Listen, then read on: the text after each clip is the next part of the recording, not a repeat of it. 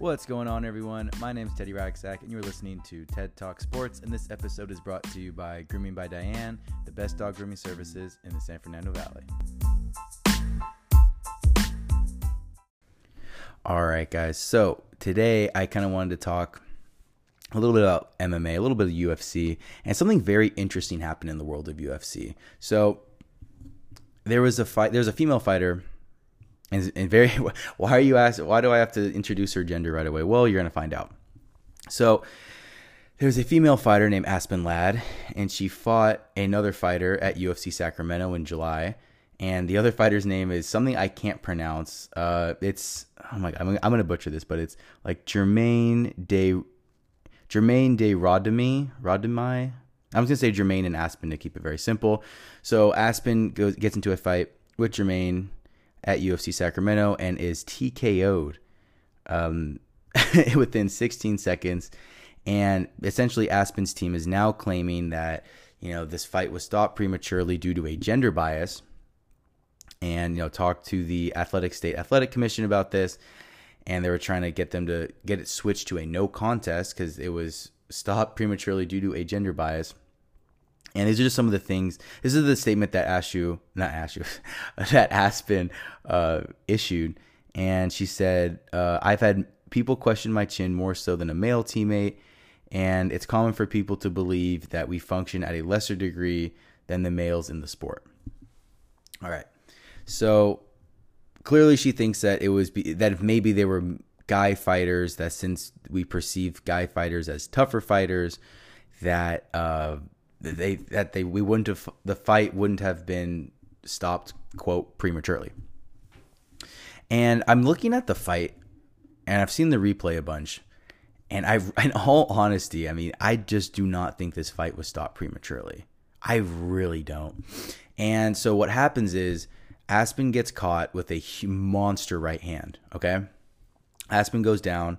She gets knocked down onto all fours, hands and knees, and at this point, she has she clearly has no idea where she is or what she's doing. She's very fazed, as anyone would be after getting slugged in the face, right? Your equilibrium's off, things like that. And there's about a there's about a second in between when there's a second between when Aspen falls when she gets rocked, and then from when Germaine follows up, right? You know, because you as a fighter, you see someone go to the ground, you want to finish. So there's a second in between that. Aspen tries to get up, but clearly isn't able to and she tries to get up. She can't. Germaine comes over and she just loads up a monster left hand, a like a big left hand.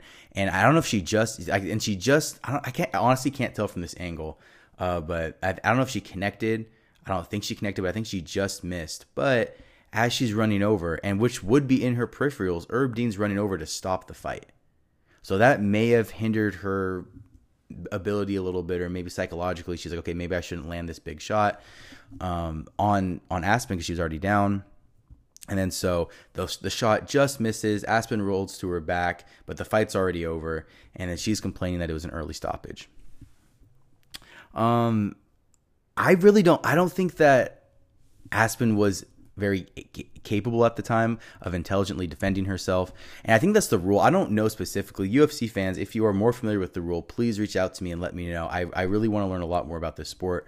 But as far as I know, you know, the rule is that you have to be intelligently defending yourself at all times. But when Aspen, in my opinion, and this is all subjective too, is that when Aspen hit the mat, you know, she didn't cover up. She had no idea that that left was coming and I think that any reasonable person who was trying to defend themselves intelligently would have covered up. You know, if your head's exposed, right?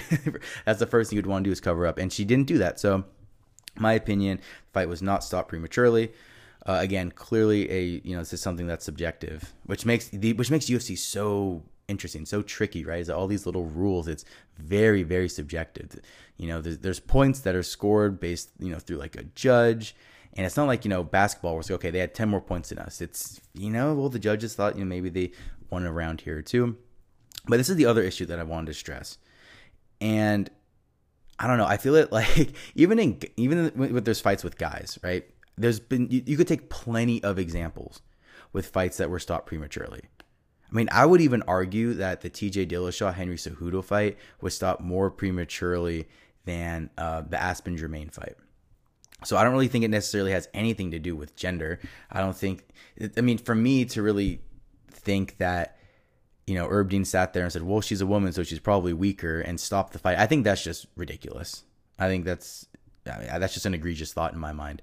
Um, and then the other thing too that people don't realize like oh you know they want to give the fighter a chance and stuff like that now this this isn't like saying that you don't want a running clock in the second half of a football game because you want to give your team a chance i mean this is this is serious stuff i mean if if this, if that shot were to land and we're talking like there, there could have been i mean this is you know the, an exaggeration or um and the most extreme outcome, but there could have been you know some brain damage. There could have been a concussion that could have led to CTE. I mean, if you let the fight go on longer than it should, even if the fighter, you know, the fighter is always going to say that they were they were in it till the end.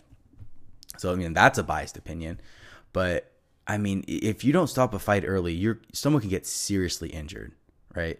This isn't this isn't like I don't know, like maybe playing that extra quarter or maybe not doing the mercy rule in baseball, where if you know if you play a couple extra innings in baseball, no one's gonna you know, the likelihood of someone getting seriously hurt or a concussion is very small in comparison to combat sports. So I think that Herb Dean, you know, he has a duty as a ref to, you know, uh, protect fighters who are not able to protect themselves, and that's his job. And I think he did his job, and I think that's what what it all comes down to.